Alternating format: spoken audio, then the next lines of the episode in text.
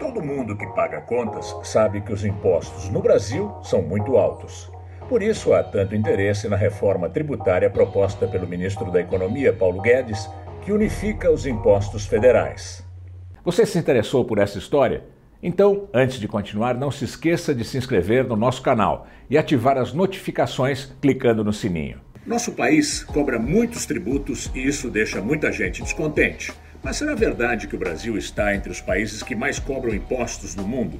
Quer saber quais são os países que mais cobram impostos e qual a posição do Brasil nessa lista? Os países com a maior porcentagem de impostos são a Dinamarca, com 45%, a Finlândia, com 44% e a Bélgica, com 43%. O Brasil está na 14ª posição nessa lista, atrás de países como a França, a Itália e a Alemanha. Ou seja, muitos países também têm cargas tributárias consideradas altas, mas o que deixa o brasileiro insatisfeito é o fato de não ver o retorno disso. Há diversos países que têm uma carga tributária menor, mas a população consegue perceber um bom trabalho do poder público uma pesquisa feita pelo Instituto Brasileiro de Planejamento Tributário, o IBPT, mostrou que o Brasil tem o menor índice de retorno de bem-estar à sociedade. Mesmo com a economia brasileira desacelerada, a carga tributária do país atingiu o pico histórico de 35% do produto interno bruto, o PIB, em 2019. É o equivalente a 2 trilhões e 600 bilhões de reais. Para entender melhor esse número, imagine que cada brasileiro precisa trabalhar mais ou menos 128 dias só para quitar os seus tributos.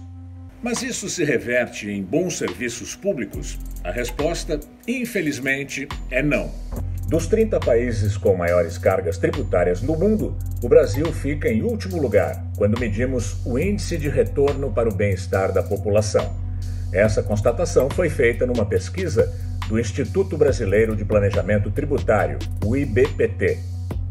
Um dos principais problemas apontados por economistas é que no Brasil se taxa o consumo e não a riqueza. Ou seja, quem paga mais imposto são os pobres, e as regras contribuem para a permanência dessa desigualdade.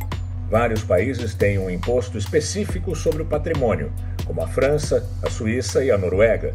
Aqui no Brasil, essa discussão é antiga o chamado Imposto sobre Grandes Fortunas está previsto na Constituição de 1988, mas nunca foi regulamentado. Um dos grandes impedimentos é o lobby da minoria mais rica da população, que tem muita influência e pouco interesse numa lei desse tipo. Veja como os impostos são usados em vários países.